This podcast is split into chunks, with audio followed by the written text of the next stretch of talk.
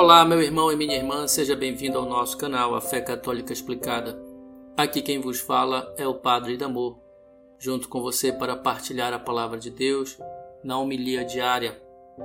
Meus irmãos, o Evangelho de hoje nos deixa claro que aquele que assume seu papel de cristão no mundo não deve temer as perseguições e as adversidades que possa vir a enfrentar na sua vida.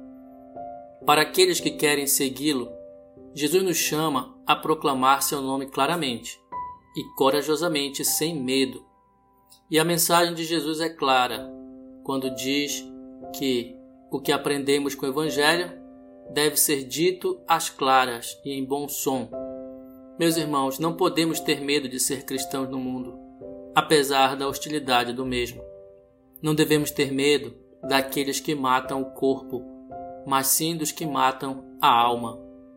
A única coisa que devemos temer são aqueles ou aquilo que matam realmente a alma, ou seja, aqueles que podem nos levar à morte eterna.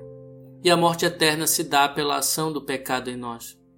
Por isso, não devemos nos acostumar ao pecado, independente de qual seja o pecado. A ação do inimigo de Deus neste mundo é corromper a nossa alma através do pecado e assim nos levar a um afastamento completo da vida divina e, consequentemente, à morte eterna. Ele tem poder de nos levar à destruição da alma e do corpo no inferno. Porém, sabemos que o plano de Deus é outro. Jesus quer que todos sejam salvos em seu nome.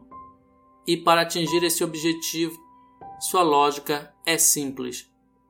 Se resistirmos ao inimigo, ao pecado e a esse mundo que nega Deus e suas obras, e dermos um testemunho do seu nome, teremos o próprio Jesus a testemunhar em nosso favor.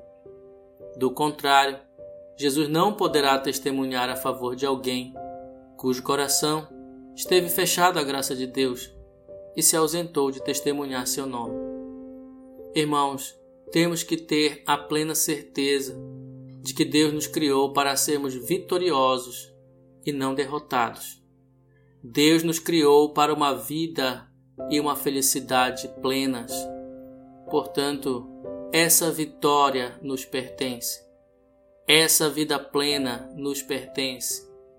Mas devemos ir em busca desse prêmio maior, sem se acostumar com as migalhas que o inimigo de Deus nos oferece algo que só conquistaremos com lutas, com sacrifícios, com renúncias e muita confiança no Senhor.